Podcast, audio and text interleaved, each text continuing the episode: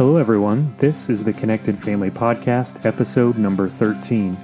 This podcast is produced by Connections Family Counseling LLC, a group counseling practice located in Quincy, Illinois, that helps build resilient kids, strong marriages, and connected families.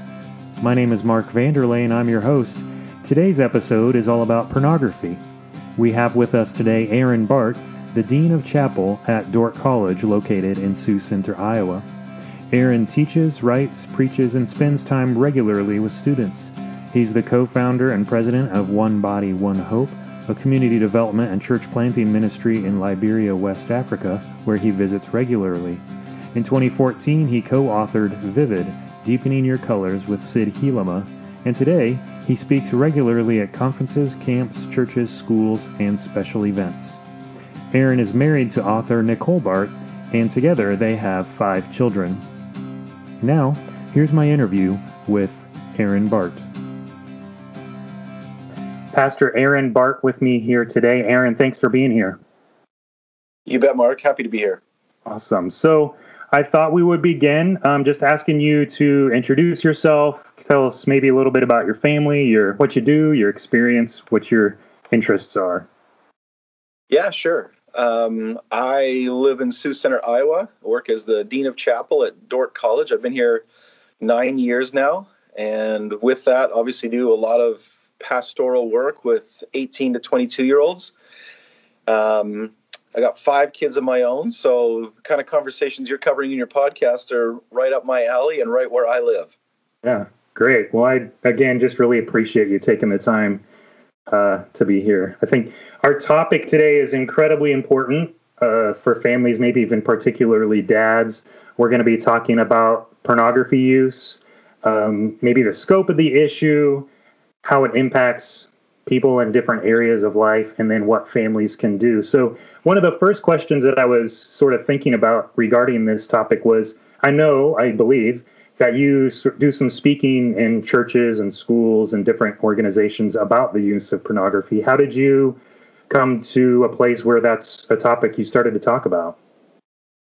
Um, well, I started uh, reluctantly. Um, I, don't, I don't think anybody wakes up one morning and says, you know what, I want to have awkward conversations with teenagers about pornography and sexual dysfunction issues. So, um, you know, it really came about because once I started this job at college, I started to see so many people coming into my office just saying, "Hey, I've never told anybody this, but you know, I'm I struggle with pornography, or I'm getting married next month, and I always thought I could stop, and I've tried now, and I can't stop. And can you help me?" Um, and those conversations just became more and more and more frequent. Um, and I just began to realize I needed to do a lot more research into this and find out um, more about it so I can become a little more knowledgeable on the topic. And then as time went on and I started to unpack people's stories with them, I realized, you know, the real education here, um, I'm sick of doing cleanup on the back end. What mm-hmm. would it look like if we started getting more in front of this um, and helping educate parents and even young people themselves? So, along with my wife, we developed some workshops and just wanted to do, you know, chapels at a couple local schools, and one thing led to another and yeah, I've been doing some writing for uh, a couple different journals, and actually now I've been in ten states, interviewing over five thousand students in the past couple of years on this topic, and it has quickly become something that is a passion of mine, only because I've found the depth of the hurt that, it, yeah. that people are experiencing from it. Wow, I didn't realize you had been interviewing so many people about its impact. That's got to be huge, and you have to learn it. I imagine you learn a ton from that. I do learn a ton from that, and I just I was reading a lot of books, of course, from you know experts on mental health, but I wanted to hear from junior high and high school students. You know, what's the question that you're asking that your school curriculum isn't answering? Um, you know, it would be a question as simple as that. And yeah, my wife and I have just been compiling data from every school we go to, asking students anonymously mm-hmm. some of those questions. Um, and so many of them have to do with pornography. Wow. So you said you did research, um, kind of as as you found this to become more of something that you were uh, dealing with with your college age students. What are what's some of the information you found in that research? Maybe um, the scope of the problem. Obviously, if you're you're talking to five thousand students and the problem seems to be pretty significantly a significant problem. How about with the college students that you see? Uh, with the college students, I see it really has only ramped up from high school. You know, I mean, you take take information like the pretty comprehensive study that the Barna Group put out called the Porn Phenomenon. You know, 64% of young people, 64% of people aged 13 to 24 are actively seeking out porn at least once a week. So we've got the majority of young people in high school and college at least once a week, not bumping into this stuff, but actively seeking it out. Um, and male and female. Um, those are just shocking statistics, right?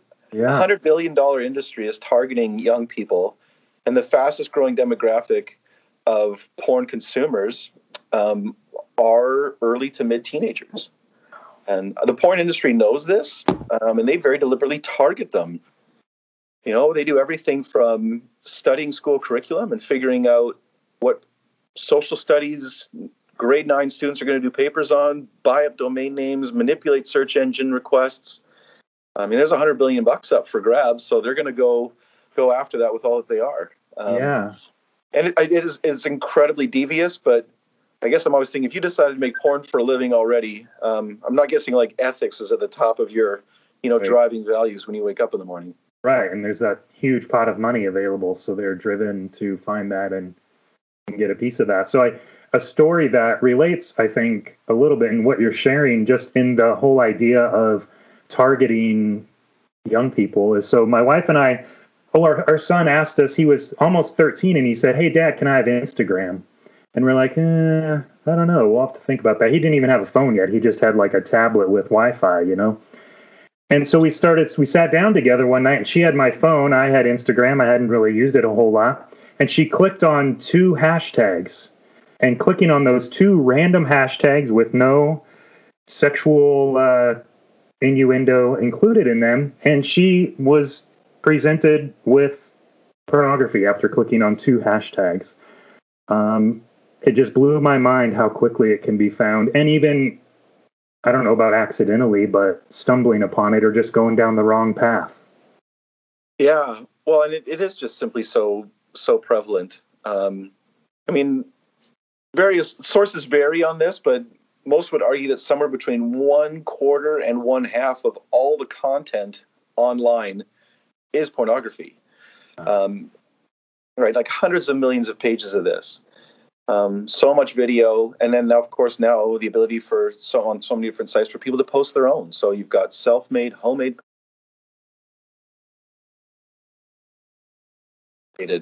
I, I get so freaked out when I sit and talk to kids, right? Very much like your experience, where they see something, or they experience something, they don't have the education yet, or the even vocabulary yet to process. Mm. So for the first time in history, we've got kids who have seen hardcore pornography, but have never yet felt the butterflies of holding somebody's hand on a first date. Mm. Like that's a really weird way to be educating our minds sexually. As you talk about that, I'm reminded of the book, The Disappearance of Childhood by Neil Postman, who talks about how um, the diff- one of the things childhood is disappearing because our children are being exposed to things that used to be adult things, but now um, are being exposed to children. And so now they're having these adult ideas in their mind that before children never had. And just uh, really touched on me. And he talked about it in regards to sexuality and the sexual sexualization of our culture, um, and it really has a problem. So. Yeah, absolutely. That's really well put. Yeah. Um, so the scope is incredible. You know, tons and tons of porn to be found on the internet, and the number of kids who are encountering it over half. How does pornography use impact someone's life? Let's say in the areas of faith, relationships, education. What are your thoughts there? Um, I guess the longer I've thought about this, you know, just sort of going back, even just the introduction of sin into the world. So we'll start with the faith dynamic. Mm-hmm. Um, you know, part of me says we shouldn't be surprised. In, in Genesis 3, the first time sin enters in, it was actually within our sexuality where we felt that first. It's, in many ways, it's the most vulnerable part of who we are. Um, and I think the evil one knows that as part of his playbook, right? They were, they were, they felt naked and ashamed, so they hid. Um, that was man's first response um, to the entrance of sin. So to know that that's going to be the case, to instead of pretending like good people don't have those problems and bad people do, which is often the narrative our children get told. Um, instead, our education needs to start with an acknowledgement for them of this is the world that you live in, and this is how you will be attacked, um, and this is sort of the battlefield for for your mind that evil one's after, um, and and helping them educate them on the front end, not just on the back end mm-hmm. of that, getting ahead of the learning curve for them. That's that's a big one, and both in faith and in education. Yeah. So I'll I'll be honest. I'm not. Sh- in my discussions with my boys uh, about pornography, I think I started out. We started talking pretty young, and that was like, you know, I'm like, okay, we're going to talk about it. But the way I talked about it, I think, was don't look at it, don't do this. This is going to ruin your brain. Yep. yeah. So would you, so it almost sounds like you're saying, well, do it a little bit differently. Um, not so much don't look at it, so much you're gonna look, you're gonna see it, and what do you do when you see it? Is that maybe where you're at a little bit? Yeah, very much so. Um, you know, and I'm looking for biblical stories with my boys too. Talk about like Joseph and Potiphar's wife. Like Joseph has an, a heart oriented a particular way before the moment of that temptation arises. He knows what he wants, and he knows what he wants to be in life, and he knows that this is not going to give it. And a heart that's already strong and educated that way flees and runs from temptation rather than not knowing what to do or being paralyzed by it in the moment. Um, and I think that's one of the great myths and one of the great struggles for parents in this regard is they so badly want to save their children from it rather than educate them for it. Um, I'm doing a workshop coming up in a church next week, and it's for fourth graders. And I got a lot of parents saying they haven't had any sex ed yet at school. How can we be talking about pornography? And I want to tell them like this is the point of education is to tell somebody something before they need it, right? Like I didn't yeah. tell my kid to not run into the street after he got smoked by a car. I told him not run into the street so that he would not get hit by a car. Um, and I, I need to address my own anxiety and awkwardness about that because I think that's where a lot of our hesitancy comes from. Mm. Yeah, that's a good point. So parents probably struggle to talk about it with their kids, and how do you help parents with that? Um, one way that we've been doing it is um, in schools doing workshops with parents and kids at the same time. So just introducing a bit of a topic and then breaking them off to have conversations so that they own it, they get established as the authority in that, that it's not Google and it's not Siri that has the answers to a kid's questions about sexuality, but they need to be affirmed that they're good questions, right? So I'm trying to drive that conversation into the hands of parents over and over again where they can read where their kid is at. Um, where they can be deeply invested and have the conversations at home and then set up the safeguards that they want to, where the kid actually owns them and don't feel like it's imposed on him. Yeah, that's awesome. I often talk with parents about how, you know, the way we respond to our kids' questions gives them messages about whether or not they're allowed to ask those questions or if, if we can talk about those things. And so if a parent yeah. can take this question and although they're probably freaking out on the inside, right? They're like, oh my gosh, I can't believe we're talking about this. At least be able to have a conversation and look relatively calm and, and composed. Opens up doors for future conversations, I would guess, which is probably the hope, I would think. Absolutely that i think that's the goal too. Yeah so how about relationships? How does view of porn impact relationships from what you see i mean it affects it on a, on a number of levels i mean when i'm breaking it down and trying to explain this with a student you know when they first don't really understand the significance of it i'll talk about how you know pornography is rewiring your brain um, it's readjusting what it is that you are attracted to. Um, you're programming your brain and you're creating neurological superhighways between stimulus and response. And if every, I mean, and this is what terrifies me about this if every time a young mind thinks about sexuality, it reaches for its cell phone and searches pornography, the brain associates sexuality with pornography.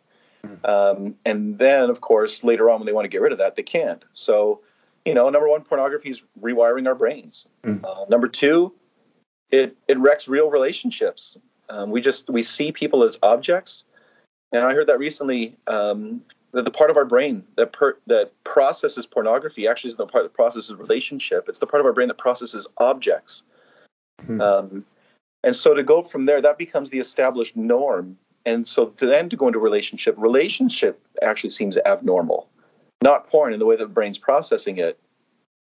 Naomi Wolf in New York Magazine, she had a great quote. Um, said, "Porn distorts our view of men and women. So we've reached the point where today real women are just bad porn. Um, because if that's your normal, that's where you end up, right? Yeah. Yeah. Um, and I, I, I guess lastly, number three, porn's wrecking real sex. Like porn-induced erectile dysfunction is real. Um, I've had 21, 22 year old young married men in my office saying, I went on my honeymoon with my wife and never realized what pornography did to me until I could not become aroused. And this is like 21, 22 years old. We've not seen this before. Um, and it's directly related. Um, there are certain medical cases, of course, yes, but directly related to pornography usage. Hmm. That's amazing. I had I was not aware of that. I'm really thankful for that information. I mean, it just so significantly impacts relationships. I want, I'm guessing also intimacy, not only physical intimacy, but um, um, emotional intimacy. You talked about the secrecy and the hiding of it. You know, I can't imagine how hiding pornography from one's spouse or from one's loved one distances us in those relationships. Yeah, and and it does in, in really scary ways. Um, Dr. Foubert runs a um, a huge center that studies a lot of the effects of pornography um, and runs a national um, organization called One in Four and just talks about sort of sexual abuse and how that happens. One of the things he talks about in his presentations is a study that he did of all pornographic films made in the last couple of years. And he says that within that, 88% of all of them contained at least one scene where there was violence towards women. And then 95% of the time when that scene did occur, that the woman showed either pleasure or indifference. And so there's a there's an association I think taking place more and more within the brain um, that associates um, sexuality with violence. And you know, I'm trying to imagine a 12, 13 year old kid going online looking up porn.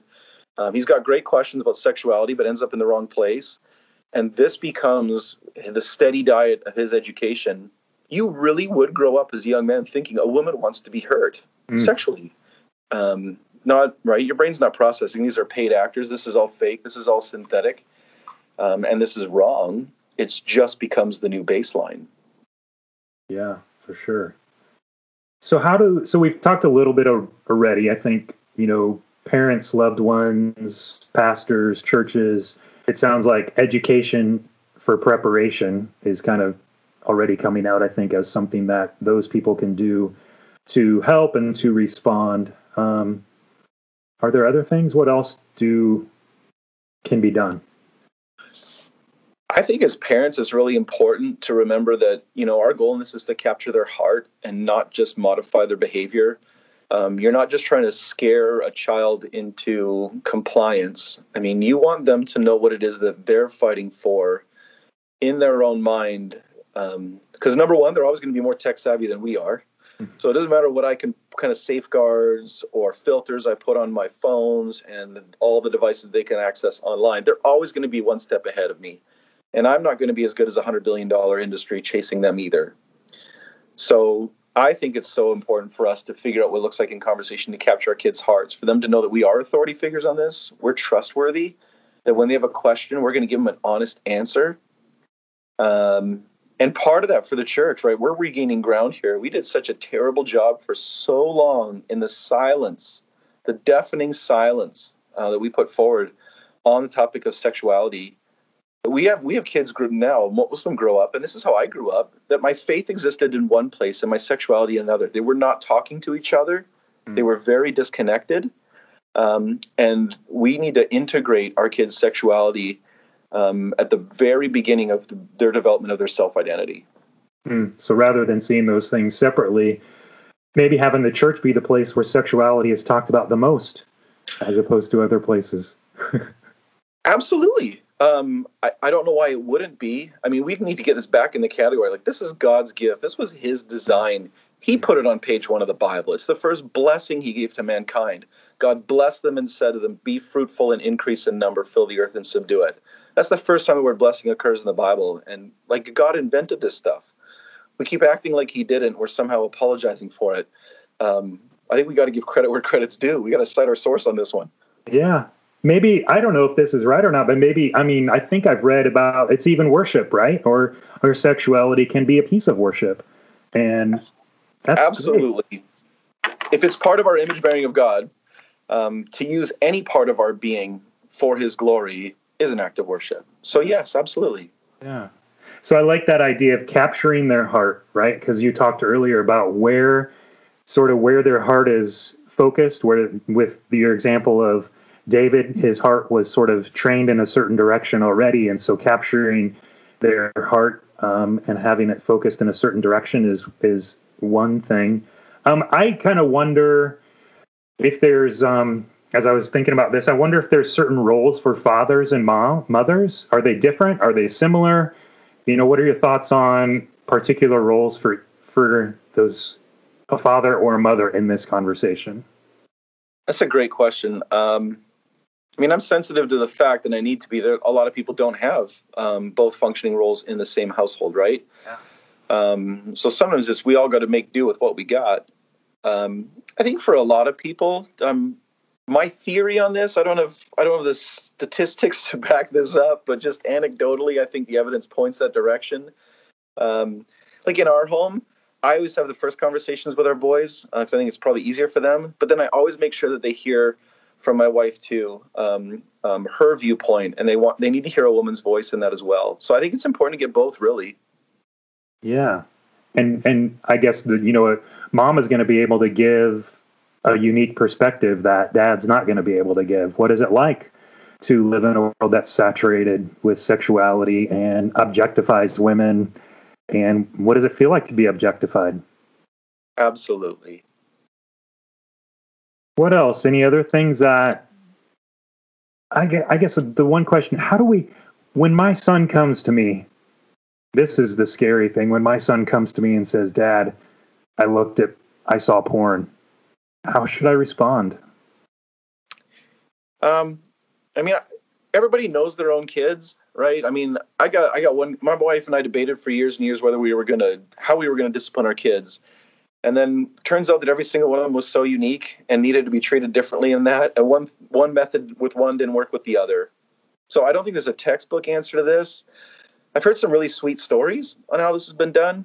I have a friend of mine. Um, he's got a PhD in theology and in psychology. An incredible leader. He caught his own daughter at 12 years old looking at pornography. Um, and then what he did is actually sat down beside her with a chair beside the computer and clicked back through the history through each of the pages she had been and said, "There, now we've both seen it. Now let's talk." Mm. Um, I mean, that's that's one way. Um, it's incredibly daring. I don't have my PhD in psychology. I'm not sure I dare go that route myself. Um, but I think just acknowledgement, like when I do workshops with parents, I make them tell kids the stories of their own failures and hurts. Like, where were you hurt growing up? When did somebody break your heart? When were you tempted? Did you make any sexual mistakes along the way? And these are the kinds of things that I think people don't want to tell their kids, but nothing will establish authority um, and as a parent more than vulnerability. And vulnerability yeah. leads to intimacy. So it, it we, I don't see other way to get any other way to get there. Yeah.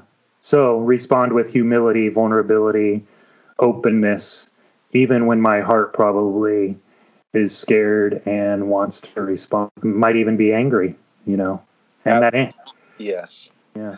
I need to tell myself all the time, right? Like I'm not angry at them, I'm angry for them. Um, mm-hmm. I gotta I gotta redirect that a little bit. I'm on their side, I'm not against them. Um, and I need to I need to affirm in the middle of that, like you are a sexual being and you're at a really really difficult stage of life, and I have no idea why God, in His infinite wisdom, decided to make us sexually come of age 10 to 15 years before we get married, or that for many males they actually pass their physical sexual peak before they're allowed to be sexually active um, yeah. Like, what was God doing there? Uh, so we're asking our kids, and I know theologically God works in the waiting, right? There's an incredible season here where some of our most important sexual f- development is happening when we're not sexually active, because the most, biggest sexual organ is our brain, um, and so that's so important for our kids. So I, I, need to tell them like this is not wasted time. This is not wasted time. It's not just about find the off button and try to shut it off. You aren't supposed to do that. You can be a fully sexualized being and not be sexually active. And you can be an image bearer of God while doing that. Yeah.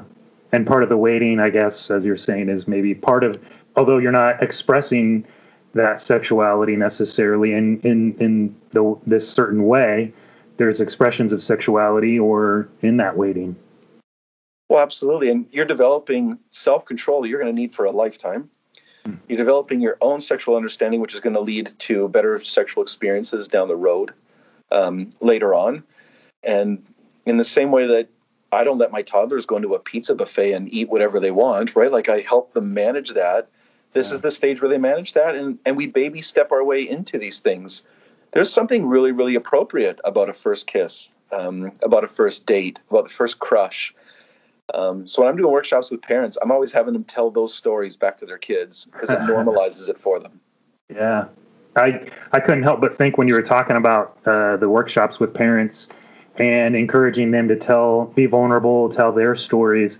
I, I work with parents and teens from an attachment based perspective where it's all about, you know, our history really influences the way that we parent and the way that uh, we cope with the stress and, and our history with our current caregivers. And we say often, um, you can't take, you can't, as counselors, we say you can't take your clients anywhere that you haven't been.